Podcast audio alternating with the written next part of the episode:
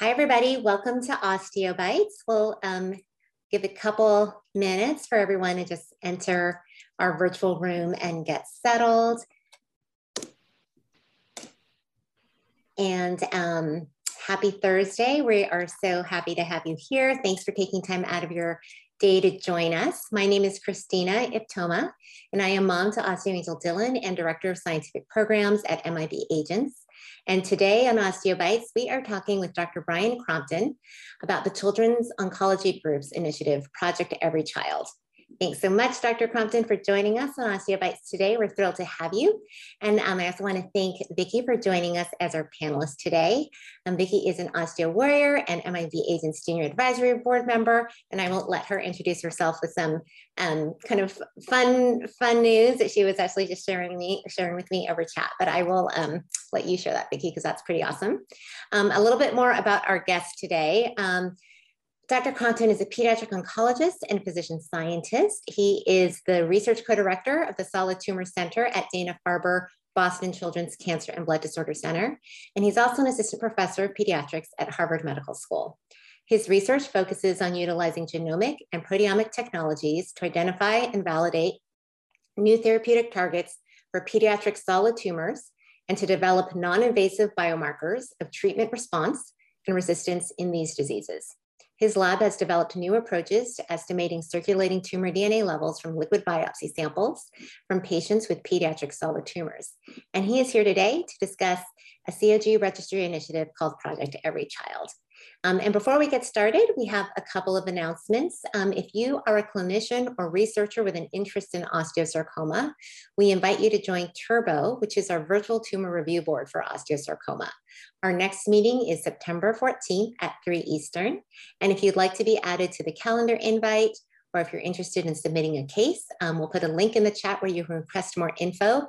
Um, Turbo is open to doctors only, but patients and families are welcome to ask their oncologist to submit a case on their behalf. Um, and we have some fundraising events coming up. Um, we have our virtual outrunning osteosarcoma events. So you can run, walk, cycle, and help us cause a cure. Just rally some friends for a 5K, 10K, or half marathon now through September. You don't even have to do it all at once. You can like do, you know, 15 minutes a day. You can do it um, on a treadmill, on a stationary bike, if that's easier. Um, and you can do it in person or virtually. And there's some cool swag involved too. And we'll put the reg link in the chat. And then um, for September Childhood Cancer Awareness Month, we'll be launching our very popular gold mailbox bows um, shortly.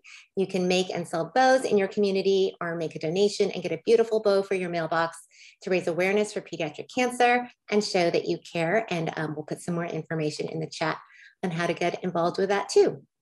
And um, I would like to thank our sponsor of this episode, the Osteosarcoma Institute, OSI, um, which is a nonprofit organization led by osteosarcoma experts from top US cancer centers who together are concentrating on the cure for osteosarcoma. The mission of the OSI is to dramatically increase treatment options and survival rates in osteosarcoma patients through identifying and funding the most promising and breakthrough osteosarcoma clinical trials and science. And in addition to advancing research, OSI also provides a free resource called OSI Connect for osteosarcoma patients. Their osteosarcoma experts can discuss available treatments, possible side effects, and provide helpful advice for getting the most out of your visits with your treating physician. This resource is available in English and Spanish and aims to help patients and families find answers to their questions. So thanks OSI, and I'm gonna hand it over to Vicki um, to introduce herself Hi everyone. So as Christina said, I'm an osteo warrior and a member of the junior advisory board. And I had actually just mentioned in the chat that it is a year since my first diagnosis. So what a crazy year it's been, but I'm glad we got through uh, the hard part of it. Uh, yeah, and I'm starting at Villanova in about three weeks. I'm very excited about. But thank you for being here, Dr. Crompton. Oh, it's great to be here. And Congratulations on uh, getting into Villanova. It's a great school. Um, Christina, I wanted to say uh, to include me on your like mailing list about the bows because I think my kids would like to do that. So we'll do that. Awesome. We'll uh, sure. All right, let's get to talk. All right, so um, this talk uh, today, and thanks everybody for being here. Um, I'm sort of like a representative today. I mean, usually when I give a talk, it's about my own research. Um, and uh, this is a little bit of a different talk. I actually was fortunate enough to do an osteobites about some of our liquid biopsy work um, uh, several months ago. Um, so I'm really excited to be back. Um, this uh, talk kind of came about um, because uh, Doug Hawkins basically asked me to sort of represent COG on this, but Project Every Child is sort of like an enormous project uh, that uh, includes a lot of people. In no way do I want to give the impression that I'm somehow responsible or leading it. Uh, responsible in the sense that happy to answer questions and and, and help make things work, but uh, I don't I don't deserve the credit for this massive project. Um, so you know, I think before we sort of jump into um, uh, Project Every Child um, completely, I wanted to sort of um, take a step back and talk a little bit about um, why um, register uh, having a registry and a biobank is so important because that project that's what Project Every Child boils down to. It's a a, a national, really an international um, biorepository for uh, uh, patients with pediatric malignancies. Um, and uh, I showed I showed some of these slides at uh, uh, the Make It Better conference, the Factor conference. So um, some of this you may have heard before, but hopefully hopefully it's good to sort of revisit. I think you know really good biology, which is what we need to get to better cures. Um, comes from really good experiments. Um, and there's different ways to sort of do good experiments. So I kind of bin them, I mean, this is a massive oversimplification, but I sort of bin them into three categories for the purpose of this talk. Um, one is one way to think about doing sort of really interesting and very informative um, experiments is do a very complicated experiment on like a single sample or a couple samples. And you can certainly do that now. Some of the technology we have like uh, single cell genomics. Um, you know, you could imagine doing all these different single cell genomic things, uh, experiments, all on a couple patient samples, and you're going to get, you know, sort of a mountain of data. Um, and and I think that that's really great for um, trying to get a quick hit on on an idea, seeing if a hypothesis has any legs, or just generating a hypothesis to test. Um, so these are really important. And a lot of people use sort of their local biorepositories to get enough samples for something like that. At Dana-Farber, we have our own pediatric solid tumor protocol. I actually am the PI of that banking study here. So, you know, we have our own, we're collecting samples from our own patients who are generous enough to, to contribute to research. Um, you can also think about doing sort of simple experiments on a larger collection of samples. So, you know, maybe you believe that this one protein really matters. Um, uh, in terms of uh, either identifying a new a new option for therapy or for um, uh, you know predicting who's going to be successfully cured on our standard therapy versus not. Um, and maybe all you need is one slide where you stay in that slide for the expression of the protein the way pathologists do. Um, and so you just do a very simple experiment on a lot of samples. So that that sort of generates a lot of data too, because if you have a lot of samples, even, even sort of a very simplified experiment can sort of generate a lot of data. But I think what gets most of us excited these days, and I think where the field is going more and more, is to do these complex experiments on very large collections of samples. And that basically, you know, if you've done step one and step two, to really bring it home and make sure that um, we're creating um, compelling data that changes the way we do therapy, but also creates like a repository where people can go back and mine research data over and over again. We should be thinking about doing really complicated experiments in very large uh, collections of samples. And that really requires uh, multi-institutional collaborations because as, as, everyone here knows, you know, um, only so many patients with any one given diagnosis are seen at, at a single institution. Um, but it also requires a lot of expertise to do the analysis and how one group might analyze a really complex data set um, will be very different than how another group does it. So not only do we need to gather samples from a lot of different places, but after we've tested our primary hypothesis on these complex experiments from large sample sets, uh, we really want to make it public so that other people with good ideas of how to analyze complex data, usually through computational computer algorithms, uh, can try their approach and find something different because we we're we're sort of not really close enough to where we want to be in understanding the biology of many pediatric cancers, especially osteosarcoma. So where do you get large numbers of patient samples? And, and this sort of leads into why Project Every Child came about. So, you know, if you look at where um, enrollments come from, and this isn't osteosarcoma specific, this is pediatric uh, cancer specific. If you look at where clinical trial enrollments come from uh, in pediatric cancer through in Children's Oncology Group, only half of them come from the big institutions, the ones like lots of people think about when they think like Dana-Farber and these other big institutions where we have high volume, right? And I put that in quotes because, you know, we still only see, you know, a handful of patients with any given different uh, sarcoma diagnosis per year. So half of the enrollments come from those big institutions, but then half of the enrollments come from 190 other institutions, right? Some of which may only enroll, you know, one patient on any pediatric cancer trial per year. Um, but uh, the patients are there. Half of our half of the pediatric the children who have cancer every year are being seen at an institution with a sort of lower enrollment rate. And we can't just say, well, we don't need those samples for really good research because we clearly do. Um, and so um, there's a couple ways to try to get access to tissue. Uh, one way is through clinical trials. So if patients enroll in a prospective trial testing this, this addition of this therapy to the standard of care, um, and, and patients are randomized to one or the other, that's sort of what people typically think of are big phase three trials. Um, one thing you can do when you write those trials is include options for um, collecting samples for research. So that's in the context of clinical trials. Another way to do it is patients may not go on a clinical trial. They may just be getting what's considered the standard of care, um, which from a therapeutic perspective is like completely appropriate and, and patients are getting the, the, the best uh, therapy out there by doing that. Um, but for them to then contribute tissue to research, they would then have to enroll separately on a, on a banking study. And that in a banking study, there's no sort of clinical trial or treatment that's uh, designated as part of a banking study. Um, all it does is says that if there's any tissue left over from a biopsy or a blood draw that's not any any longer needed for clinical tri- for clinical care, what's left over can be banked for future research, and that's a banking study. And the reason these banking studies are becoming more important is that you know, back in the 90s where there was like no standard of care therapy at all, you know, 70%, virtually all kids who were diagnosed with a pediatric cancer eventually enrolled in some sort of clinical trial because that was the only way to get therapy at all.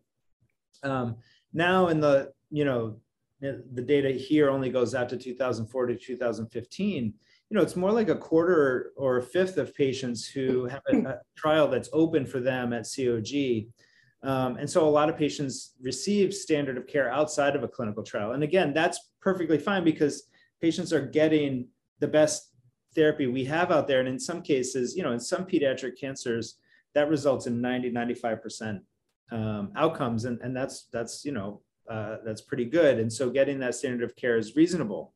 Um, we need to do better, obviously, in osteosarcoma, and, and, we're working very hard to get a phase three trial open in the next uh, uh, few months for uh, newly diagnosed patients with newly diagnosed osteosarcoma. Um, um, but, Dr. Crompton, a couple. Yeah. Oh, sorry, just a couple questions about collecting samples from clinical yeah. trials. Um, so, uh, do all like would you say that most clinical trials are including that option to collect samples for research? I guess is the first question. And then second, um, for those clinical trials, are they do they have to be like a COG trial in order for those samples to then actually be collected centrally? I'm not sure. I, I just don't right. know for those yeah, trials, so, like if it's a pharma sponsored trial or like what happens. I'm yeah. just trying to kind of get a sense of well, clinical trials. Once you start applying these filters, like how many samples actually would end up in a central yeah. biorepository. So if you enroll in a children's oncology group study, um, there's only one place for uh, optional research samples to go, and that's to this, the Children's Oncology Group Bio, Biopathology Center, uh, which is the repository for, for Children's Oncology Group. Um, that's not necessarily the case if you roll on a trial that is, you know, sort of single institution trial. Sometimes the early phase trials are very small. You only need to enroll, you know, 10 patients over a couple years, and that may be that it's only at that institution. And that could mean that the samples go, um, well, one, it may mean that they don't even necessarily include the option uh, to contribute tissue to research because it may be that that study doesn't have funding for that. Or um, it could mean that the the industry sponsor needs tissue to understand the, the results of their study and that that's good use of the that's good use of tissue. So that's not i don't mean that to be a negative. I mean we need to understand whether um, uh, if a drug is meant to hit a certain biomarker that that biomarker was there in the patients who enroll in the study and those are the patients who responded to the therapy. So that's a good that's a good that's a good use of tissue um, or the institution that sponsors the study if it's an investigator initiated trial um, may write in some biology aims and some option for banking. So the question, the answer is really all the above. It's possible that study doesn't include that. All COG studies now really do include that. And, and the NCI gives COG some, the NCI is the funder for COG, just to make sure everybody is aware of that. And the NCI does include some funding for collecting samples um, on the phase, on, on any NCI sponsored COG study. Um, so most of those studies include the option, an optional question about saying yes to research. And if that's the case, then any tissue left over can be banked at COG. Okay. Okay, got it. Thank you. Um, so the one, the last point I wanted to make on this slide is just that, um, you know, if you, if it's only a quarter to a fifth of patients who are, um, who have pediatric cancer who are enrolling on a clinical trial, that means the other portion of patients uh, need to bank tissue if they want to contribute to research some other way. So that's where Project Every Child comes in. And basically the idea of Project Every Child is that it's a uh, it's it's a banking study and a, and a registry study that's completely um, that doesn't rely on the existence of a clinical trial. So if you're at a, a children's oncology group, um, if you're a patient who gets seen at a children's oncology group center, which is the vast majority of pediatric cancer care providing centers in the United States, actually in North America, um, then uh, there is an option um, and hopefully a, an option that's presented to new patients always um, to bank leftover tissue um, uh, at the COG. And, and basically, if you say yes, then if there's tissue that's left over after the pathologists have sort of done the diagnosis, um, or made sure that the resection was complete and all that, then so that tissue can go off to the COG and get banked centrally. And then there's also um, some clinical elements.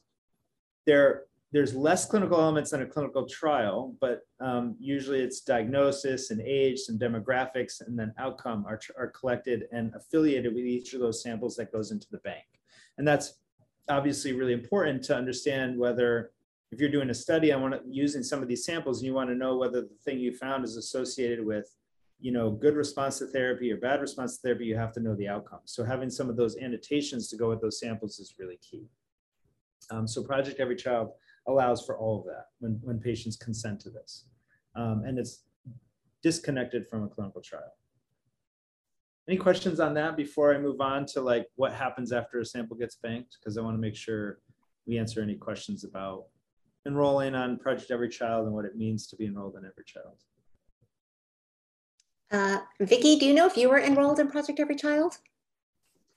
I wasn't, but I do know that I gave my um, tumor to, I think it was Columbia Research. So I don't know what program they have there, but I definitely, definitely banked my tumor. I know that. Uh, so if, if a patient's at a COG institution, is it likely that they will just be presented with this option or should they make sure to ask for it to say that I want to be enrolled in this project?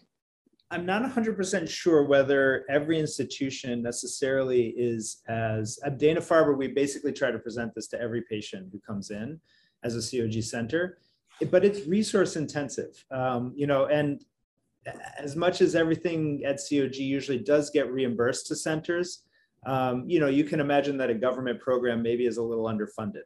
so the reimbursement that, that a lot of centers get from COG for enrolling patients on Project Every Child doesn't necessarily meet the entire cost of having a research infrastructure. So at the bigger center, like bigger centers like ours, where we're doing research all the time, we just sort of swallow the, the little bit of gap between what we're getting reimbursed and how much it actually costs because we're doing other research anyway. So we're meeting with every patient about research no matter what. I think if you're at a center where that's less common, there's a chance that they want to present this every time, but in the heat of all the other things that have to happen when a patient has a new diagnosis, it may not get always prioritized. So I think pe people should feel empowered to ask for this. Um, it doesn't require that you sign up before you start therapy. You know, pathology centers, uh, pathology groups don't throw away tissue that's left over from a patient who's actively under, under treatment. So if you had a diagnostic biopsy or a resection at some point, it's very likely that there's leftover tissue. So even if you consent months into your therapy, you bring this up and say, oh, I really wanted to do this. Uh, can I make sure some samples get to COG? Um, you know, and you consent, samples that, that were acquired, you know, months ago can definitely be sent on and that that's totally reasonable. One thing you just always want to be careful of, of course, is that there's enough tissue left over that if anybody down, if you ever need down the road to have that tissue analyzed um, because you need a new, a different therapy approach or something, that there's always some retained back at, at your home institution. Most home institutions are uh, uh, like hawks about not letting the last bit of anybody's tissue go out for research. So it's usually not a problem, just worth bringing up. Uh, I guarantee you here at Dana-Farber, we never hand over the, uh, the uh, we never exhaust any samples for research. So um, I think most places are going to be like that. And is this, um, is it only fresh tissue or can it also be the slides? Oh, in fact, most of what we get from Project Every Child is fixed tissue, meaning oh it's on a slide or it's in a block. Um, and, and the reason for that, quite honestly, is that, you know, I think we've started to recognize that if we try to make it hard for, for uh, centers to contribute samples to research, we don't get very much. Mm-hmm. So we've now, I think over the last 10 years spent, uh, you know, a lot of places have gotten used to working with fixed tissue. We can't do everything we want to. You can't do single cell sequencing, for example, on fixed tissue. So we love frozen when it's available. Um, but uh, we can do a lot of stuff with fixed tissue now that we couldn't 10 years ago because that's what's there. And if we we had to make some of the technologies work on fixed tissue if we ever wanted to get anywhere with with you know sort of big data, generating big data. So so Project Every Child will take blood. Um, we're doing a lot of liquid biopsies, so they'll take multiple blood samples from different time points. Um, they'll take um, fixed tissue and frozen tissue, um, all of that. We okay. don't actually often request fresh tissue because that sort of requires it getting there on time and being used right away. And that's sort of not just, that's just not the strength of Project Every Child. Other groups like a lot of local institutions like ours will try to use fresh tissue to make mouse models or to do single cell sequencing at a higher resolution. Um, but that stuff is best done usually locally. So mo for most for most projects through Project Every Child, um, we don't need fresh fresh. We just like frozen best, but we'll take fixed for sure. Yeah. And what, so it sounds like for sure, it's definitely never too late to enroll right. because it sounds like you can always send that stuff. What about for um, bereaved families? Like, I don't know how long institutions keep yeah. those slides, but can they Let's still come back to that? Let's come back at the end. I don't okay, think okay. child has a path for that. Um, okay. I don't think that there's enough options to be quite honest. Um, for um, bereaved families to contribute tissue. Uh, there are some sort of legal ethical hurdles that are completely artificial because if a family wants to contribute samples, they should be allowed to, in my opinion. It's perfectly ethical. Um, but um, I think there's the other place where I, and I'm happy to have, I don't have any slides about this, but happy to have a discussion. Um, the other place that I constantly sort of get inquiries about is um, from families who know their child's at, is dying um, and want to sort of contribute samples um, right after that. Um, and, and that's not always the easiest thing to have set up. And COG is thinking about that, and a lot of centers are thinking about that. I'm not sure I have the perfect answer for, for how to go about that right at the moment. Um, but I think it's it's such a potential um, gift that a family is considering something like that, that, that I think we need to work a little harder to make sure there's real opportunities uh, to realize that gift and, and use it to its uh, maximal impact. Yeah, and I'll put some more information about this either in the follow-up email or in the chat if I can find it in time. But there is, I think it's, it's CCTDI that actually does specifically have a program for that. Um, Um, there, there's Pat Reynolds, maybe group is maybe what you're talking about, where, where uh, this um, is up in um, uh, Oregon. I think it's um, Oh, you know, oh. cancer. there may be more than one. Yeah. Another acronym that I'm Yeah. of course not remembering right now, but I'll look it up and put some more info. There's, and also Pat Reynolds Group in Texas, um, they have a protocol and it's loosely affiliated with COG um, that will, where they'll take autopsy tissue and try to immediately make a mouse model of it in a cell line, which, which may, basically means it becomes a tool for scientists going forward. So it sounds like there's more than one program, which is really, really great. Um, We also just had a quick question just before you moved on. Uh, Sabine asked, are samples from Europe collected? And if so, how can we Hmm. send a sample from there? Hmm, I don't know if I know the answer to that. I mean, the, the, the short answer is for sure, yes. I don't know that there's as organized um, um, uh, an approach for that. There are sort of European level um, prospective studies, and they definitely, in, in the way that COG phase three studies um, ask for, for tissue, that, that tends to exist in some of the European um, uh, multinational studies for sure. Um, I think though for pure banking, that tends to happen on the country by country level. Um, and you know, honestly, the best way to learn about it, and, and it may happen at the institutional level too, uh, very likely. The best way to, to to to find out about it is to ask. And I think most most pediatric oncologists uh, really want things to change and, and for us to find better therapies. Uh, that's sort of a universal feature of a pediatric oncologist. So they may not have thought to ask you, but if you ask about what's op- what's what the options are for donating tissue, uh, leftover tissue for research, if there's something out there that they uh, can help you get enrolled on, I, I'm sure they will. I'm sure they will. So I would just encourage everybody to ask their their their pediatric oncologist, how do I get involved in research? I think I think that step one will get you a, a long way most of the time.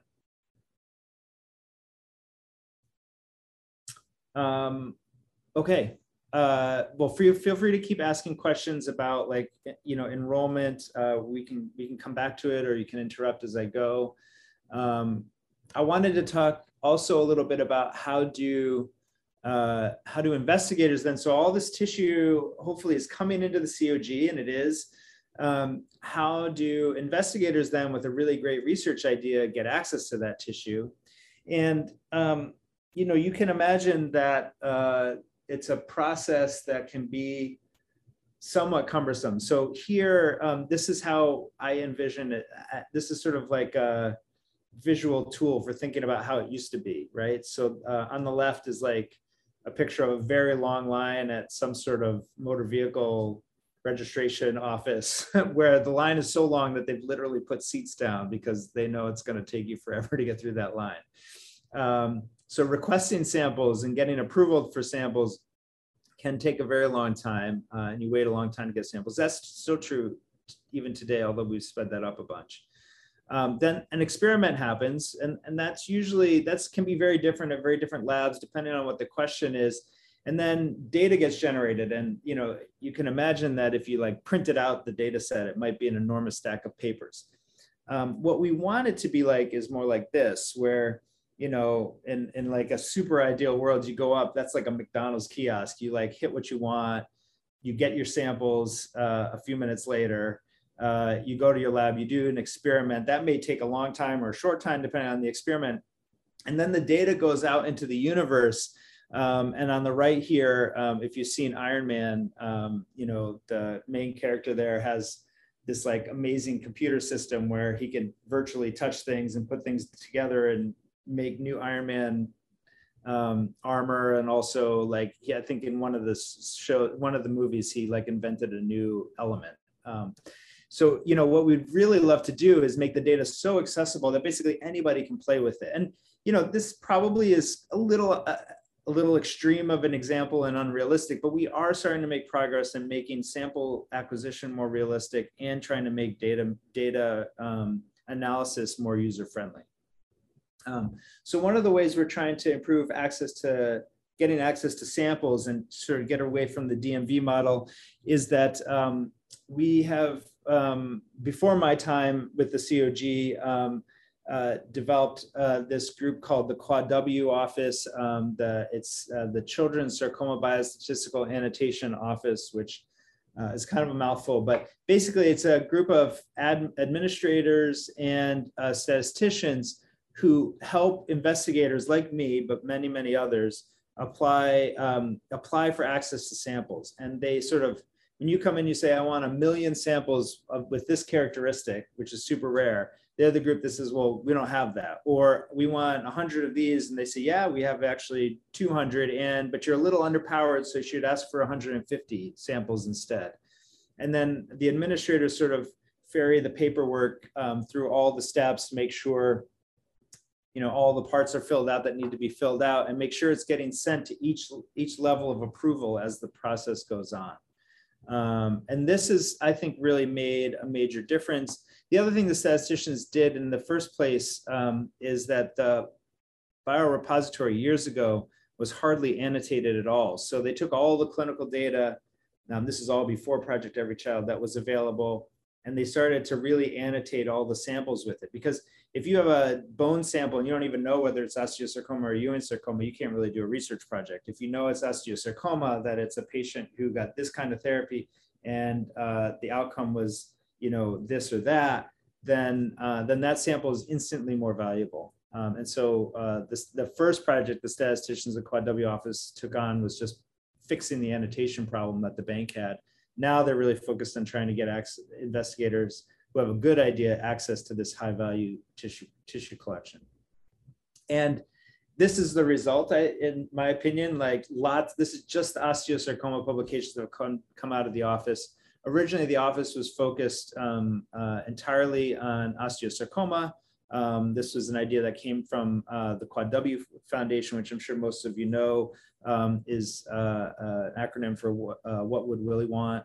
And uh, Willie Tichenor was um, he's an osteo angel, and and he his family sort of came together and had this really forward-looking vision of trying to make science happen better and faster. And they do it in a way that honestly is sort of under the radar with the statistician office because it's not glorious work uh, but you can see the impact is just sort of enormous. It makes like, you know, it's like the butterfly effect. You make things a little better here and all kinds of amazing things happen across the world. Um, and so these are some of the, pub- a list of the publications that are osteosarcoma specific that have come out of the samples collected through COG and with the help of the Quad W office.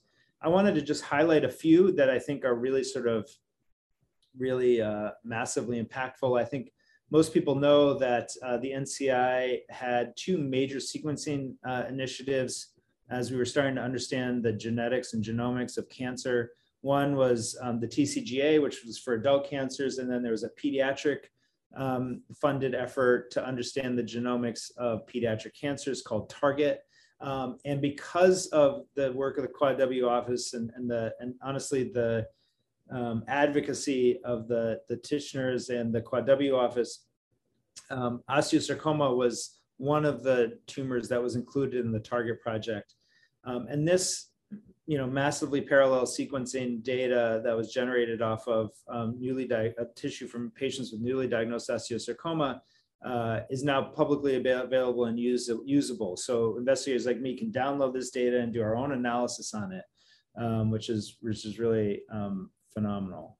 Um, and this is just an example of a couple of uh, one paper that um, uh, was like a secondary analysis of the target data on the left um, that's already been published, a, a, project on the right that uh, Katie Janeway has led. Uh, that's a uh, project in the works um, uh, that also utilized some of the osteosarcoma data. And actually the hypothesis for this paper was based off of the results of the target study. And then um, while that was like target was clearly an NCI promoted COG enabled project, um, I think it'd be a mistake not to point out that like, you know, some of the landmark studies for the genomics of other sarcomas, including Ewing sarcoma and rhabdomyosarcoma, also utilized osteosarcoma samples from the COG repository, um, including one of the first, uh, you know, studies in Ewing sarcoma by, by Javed Khan's group, one in rhabdo, also from his group. And then Jack Shern has led some follow-up work that really shows beautiful risk stratification for some genomic features of rhabdomyosarcoma. So, you know, this is, I mean, this is just like immense impact if you really think of it. Um, a few other really interesting studies have come out. This is the uh, immune landscape of osteosarcoma. So this is the cell types that are inside an osteosarcoma tumor sample that you know, a lot of us are hoping immune therapies might unleash some of these immune cells um, to help with treatment and sometime in the future. Um, this is a study uh, from um, uh, investigators that uh, showed that there are um, a bunch of uh, inherited genetic variants that may be associated with a risk for developing osteosarcoma. And of course, this is the kind of stuff um, that we're, we need to know about in cancer predisposition clinics where we can identify patients who have these variants and then screen them to try to catch osteosarcoma early when it's maybe more treatable. Uh, this is some work from my own lab where we found that you could detect circulating tumor DNA in the blood of patients with osteosarcoma and that how much of it's there can help us figure out whether patients need more therapy or, or whether the standard therapy is adequate. And this has led to a multi, multi-institutional study to really validate those that work. Um, and then, you know, we're going to continue to collect really highly annotated tissue samples on the upcoming um, prospective trials uh, for osteosarcoma at COG. Uh, already open is a study that compares um, an open surgery to thoracoscopy um, in patients who have metastatic osteosarcoma. And then um, in the next few months, um, we're expecting to open a, uh, a, a, new trial for all newly all patients with newly diagnosed osteosarcoma, um, where we'll collect um, tissue and, and a lot of clinical data from hopefully the majority of patients who enroll. We're expecting about 500 patients to enroll in that study. Wow. Do you know roughly how many osteosarcoma samples are in um, it sort of depends on how you dice it up. So okay. it's a number that's like impossible to give because you know like you know if you if you count every slide then it's you know like millions but if you count it by the case some patients have more than one time point so hundreds hundreds definitely hundreds probably thousands um, of cases in there but um, and you know it, it takes a pretty ridiculous proposal for us to for us to say or or very specific like we need all we need we need a sample that meets all these conditions for us to say that you know we don't think we can meet the need. Most of the time, it's a matter of uh, whether the investigator's preliminary data is robust enough and whether their hypothesis is powered uh, sufficiently. Um, uh, when when a, a, proposal doesn't get approved um, for samples, it's usually not because um, we don't have enough samples in the bank. I mean, you just can't get any more samples than what COG has. so there's nowhere else in the world to get samples uh, that that many samples uh, of that magnitude. So what about getting? What about being able to use the data? So um, how do we get more like uh, like the Ironman computer uh, program? Um, so a, a, long a, a, while ago now, um, uh, the Quad W office, before I actually was super involved with Quad W office, um, uh, went went out and tried to gather back the the, the research data that was done on a couple of um, of the bigger um, osteosarcoma studies that that resulted from uh, the the tissue collected um, in the in the COG repository, just to see are there overlaps between different projects? Do they include the same cases over and over again? And what they found is that, you know, to some extent, yes, that multiple studies can, uh, looking at totally different things in a tumor sample might include the same patient. And so what they tried to do is say, you know, come ask us for this data because we think it's useful. But it turns out that unless you make it easy for people to just look at the data, um, they don't tend to ask for it because they're not sure what form it's going to come in. They're not sure it's going to really meet the requirement. They can't play around with it to sort of say, is this going to meet my need? Is it not? So sure, occasionally a very motivated person came by and said, I want this data. But by and large, this publication didn't result in a lot of requests for data. And that was a little disappointing. Um, but around the same time that, that we were drawing that conclusion that it was a little disappointing, uh, groups were starting to come out with basically enhanced user interfaces where you could take complex data, put it in a, uh, um, a graphical uh, user interface, and that you didn't need to be a computer programmer then to play around with it and to do some you know preliminary experiments virtual experiments uh, with them to try to say is there information there where i want to actually download the data and do a hardcore computer based experiment on, on, the data that already exists? So yang Xie is um, an investigator at uh, ut southwest um, who specializes in this kind of work. Um, and the cog and the quad w office sort of recruited them and worked together with them to, to um, actually get them in, interested in osteosarcoma as a data set. And um, I think it became interesting because in part, like the target data is at the heart of the data set that, that um, they had access to.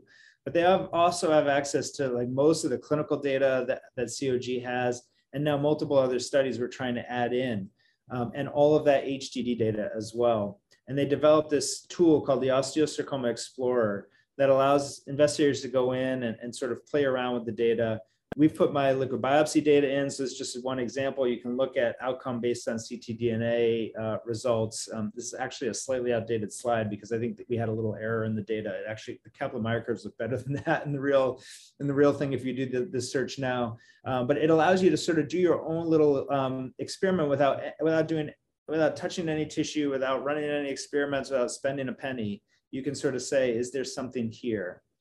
Um, and so um, that's resulted in a lot of visits. Um, we've had, you know, up to a thousand visits already from interested investigators.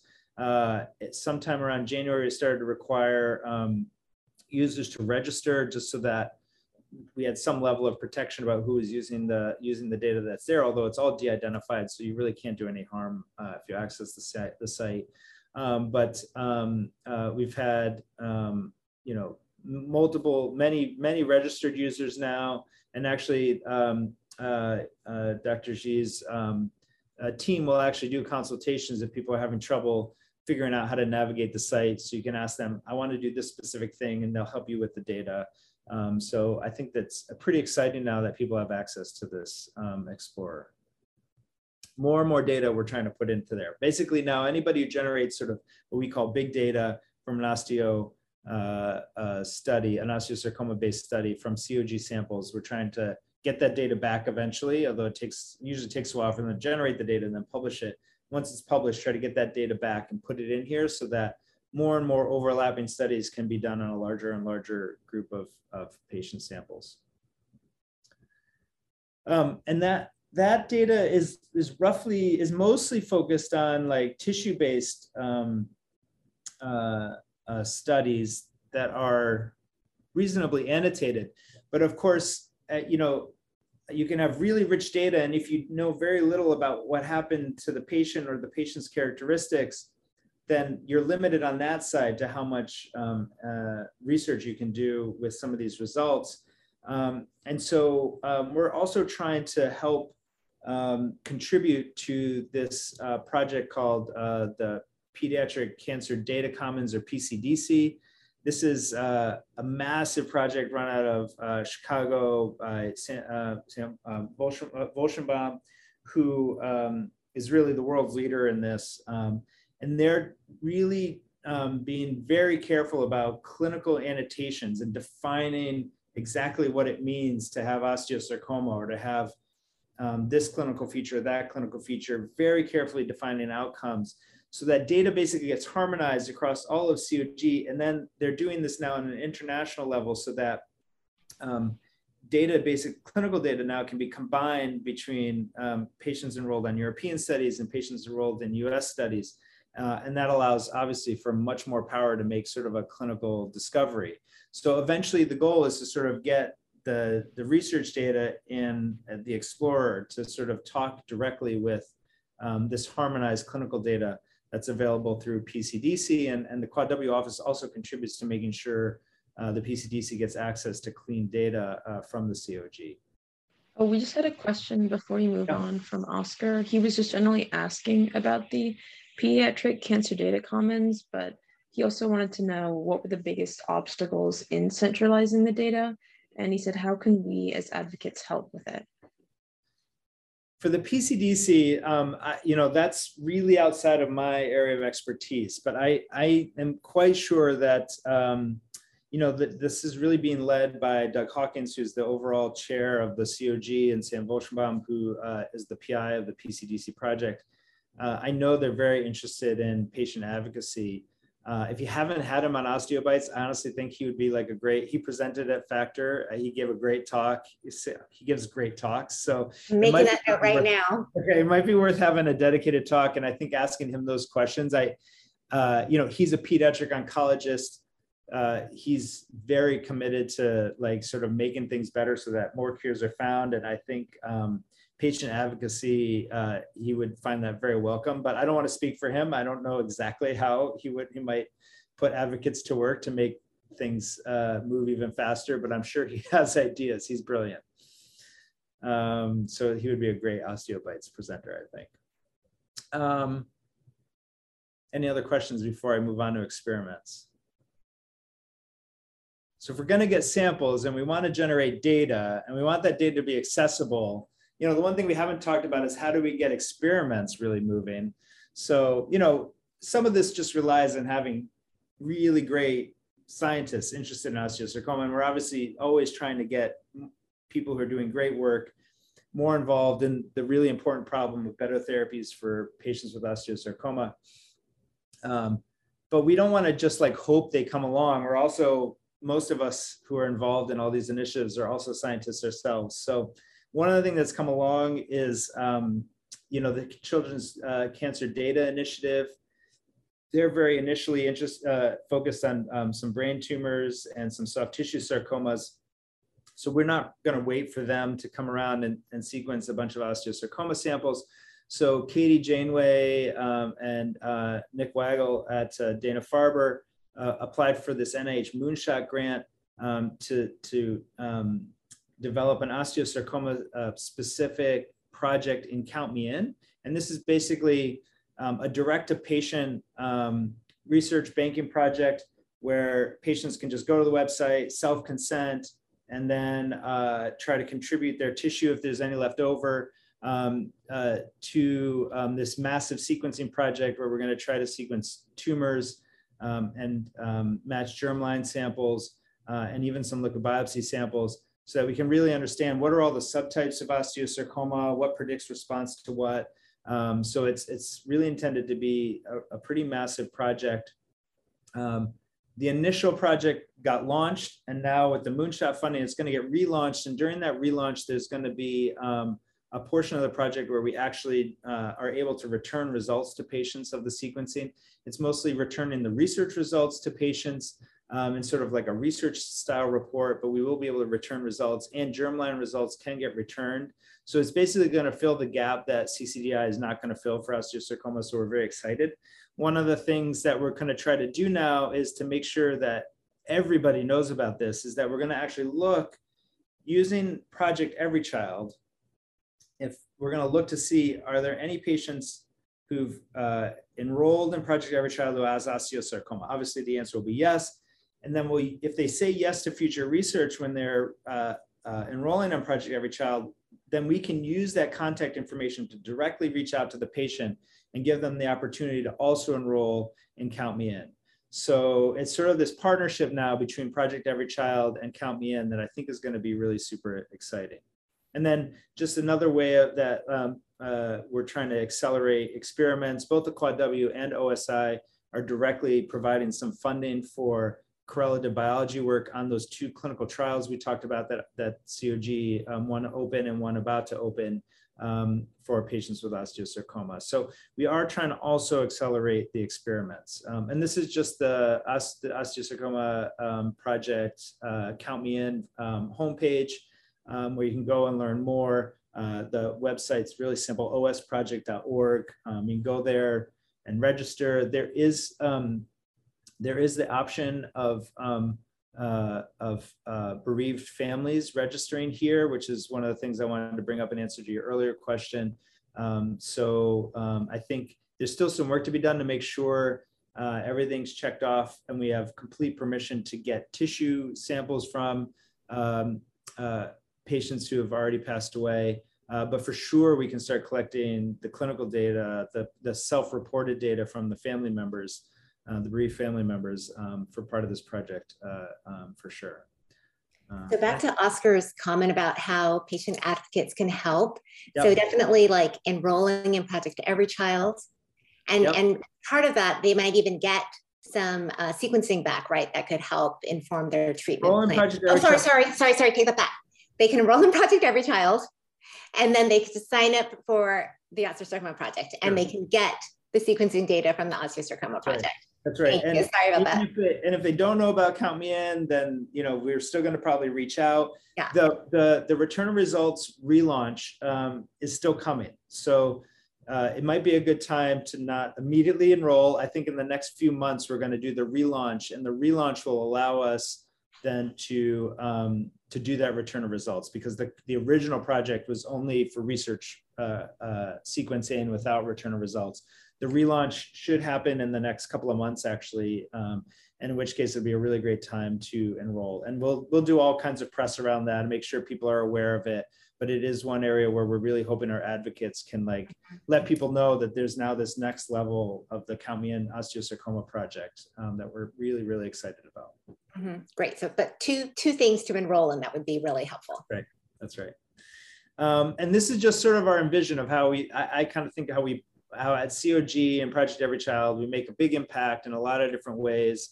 Um, you know, uh, kids and their families, they contribute to this tissue and we have an obligation to make the most out of that, that tissue and that data so that in the future, uh, cancer therapy is more effective and, and easier and, and easier uh, uh to get to a cure with less toxicities and we're doing that by like contributing data to the data commons and enroll, uh, giving people an option to enroll in Project Every Child and pushing any data out that investigators generate into a usable interface to the Osteosarcoma Explorer and making sure investigators who have a good hypothesis and are doing good science have access to enough tissue. And we hope all that leads to better therapies down the road. I think that was my last slide. The last, that last one just says questions and discussions. I think this is a prettier slide, so we'll leave that one up for now. Uh, I just wanted to start with a question then. Uh, someone asked, has the circulating tumor DNA blood biopsy been used for patients without metastatic cancer and after surgery of the prime tumor? Yeah, that's a great question. So um, in the study we published in, um, so, you know, the, the, we should start with the fact that at the moment we're doing this in a research setting. So we're not making clinical decision making, uh, clinical decisions off of liquid biopsy in osteosarcoma yet. But the goal of our, our ongoing multi-institutional study is to make sure uh, that we validate that so that we can start making decisions off of it. Um, the study we published was all samples from before treatment because that was all that was in the repository. We used samples that were collected before anybody knew what liquid biopsy was, so we didn't have access to samples at multiple different time points. Um, but in this uh, study that is ongoing, we're looking at pre-treatment, early on treatment, and after resection to see what's most predictive of really good response. Um, and, and can we identify patients who really should stop standard therapy because it's never going to work and we need to put them onto something that maybe um, uh, could be potentially more uh, effective in the context of, um, you know, perhaps a clinical trial of some kind. So we are thinking about all those time points. We don't have a lot of data yet in osteosarcoma uh, specifically about all those time points. In other cancer types, for sure, those changes in ctDNA over time and how those levels respond to treatment and whether there's anything left over after therapy uh, have been very powerful at predicting um, whether uh, we're affecting a cure or whether or whether we're not. So I do think that you know hopefully in the next 10 years we'll be delivering all that information back to patients. But it's going to take some time and it's not ready to go today. Um, so related to that, if, if a patient enrolls in Project Every Child, um, does that, will the institution just continue to send samples after, like hopefully there aren't any further procedures, but if there continue to be procedures, yeah will they just continue to send the It's allowed, but it does it does sort of sometimes come under the radar, right? So so Project Every Child, you can accept samples from upfront diagnostic biopsy samples, and then you know most patients go on uh, after a couple of cycles of therapy and osteosarcoma go on to have a local control. you know, usually by the time you get to local control, the institutions have sort of like lost attention to banking. So it is an opportunity for patients and advocates to remind their docs, hey, don't forget, send a little bit of that into the um, into the um, COG. Even more so if a patient has a relapse, um, because uh, you know it's a it's a it's a horrible time and a lot of stuff is going on and people are trying to figure out what the next steps are um, so it definitely flies under the radar that those relapse samples actually are incredibly precious and super informative and really valuable. Like we don't understand how tumors, you know, go from being responsive to therapy to then down the road after relapse, sometimes they're very resistant. We don't know what changes. Like why doesn't the same chemotherapy work the second time around? It doesn't usually. So we have to figure that out. And if we don't have any of those relapse samples in the bank, we're not we're not going to be able to figure it out. So so that is another place where I think uh, patients and advocates can really remind physicians, hey, I want that, I want some of my relapse sample going to research, either at COG or if there's a local effort at, at your institution. And how often, what about uh, blood, the blood samples though? How often on the, on the Project Every Child alone, it's, it's just at diagnosis and then at a progression or relapse. But again, okay. that's a super valuable, that's the most valuable time point because um, we can sometimes do deep sequencing on, on uh, samples collected at relapse that are just as good as a biopsy. I mean, that's how crazy sensitive the technology is getting to be. On the clinical trial that's coming up, where you know we're going to enroll 500 uh, new newly patients with newly diagnosed osteosarcoma in the next like five to seven years, which is most of the new osteosarcoma diagnosis in North America. Um, uh, there we will ask in the context of that clinical trial, we're going to ask for, I don't remember whether it's five or 10 uh, time points, but it's multiple early time points after surgery, and then later on, if there is a progression for that time point as well. So we'll have very granular data from about liquid biopsies from that um, specific uh, clinical trial. It, the problem, the problem with trying to do that in a biobank is that if you get all these different time points, but you don't have all the clinical data to go with it, you, you can't really make much out of it. And it's very hard to sort of contribute all the every single time point in the clinical course unless you're enrolled in a clinical trial where the CRCs are literally being paid to go in and like pull all that data out of the electronic medical record because it's needed to really see what the results of the clinical trial are. So it's really the best context to do serial kind of studies. Got it.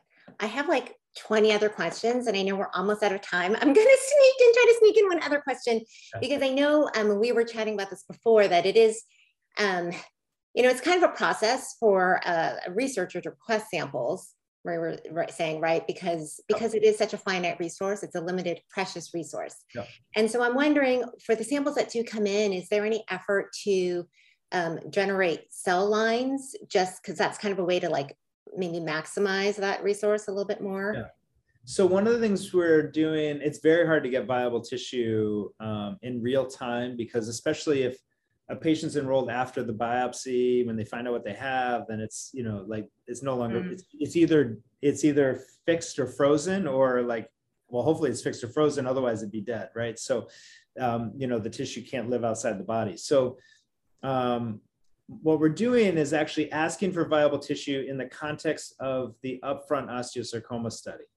And there like every sample that comes through um, is going to go to a lab that specializes in making models uh, in osteosarcoma. So Alejandro Cordero's lab in San Francisco, where he's done this extensively, is going to get um, whenever whenever possible. it's going to be a small portion of the patients to enroll, but whenever possible, we're going to ask um, pathologists to take a piece of the core, plop it into some um, uh, culture media, and ship it overnight across the country to to the lab, where they'll try to make a model from it. So we're going to try to do that for sure. Got it. That's awesome that's and not- that, that initial that effort to sort of do all that shipping and all that that's going to be um, it's expensive and it's going to be funded by the osi which is great. Thank you osi who's also our sponsor for this episode. Perfect. All full circle. It is. So thank you so much. And again um, thank you for taking the time to talk about this, this and i'm glad that it's something that we can share also with all the um, patients and caregivers on this um, on this call because it is like a really tangible way that we can contribute and help. Um, so thank you, Dr. Crompton, for joining us on Osteobites today and making it better for pediatric oncology patients everywhere. More information on this and all osteobites can be found on YouTube, on our website at mibagents.org, and on your favorite podcast place. And next Thursday, please join us on Osteobites with Dr. John Ligon. He is an assistant professor at the University of Florida College of Medicine, and he's also one of our 2022 Outsmarting Osteosarcoma Grant recipients.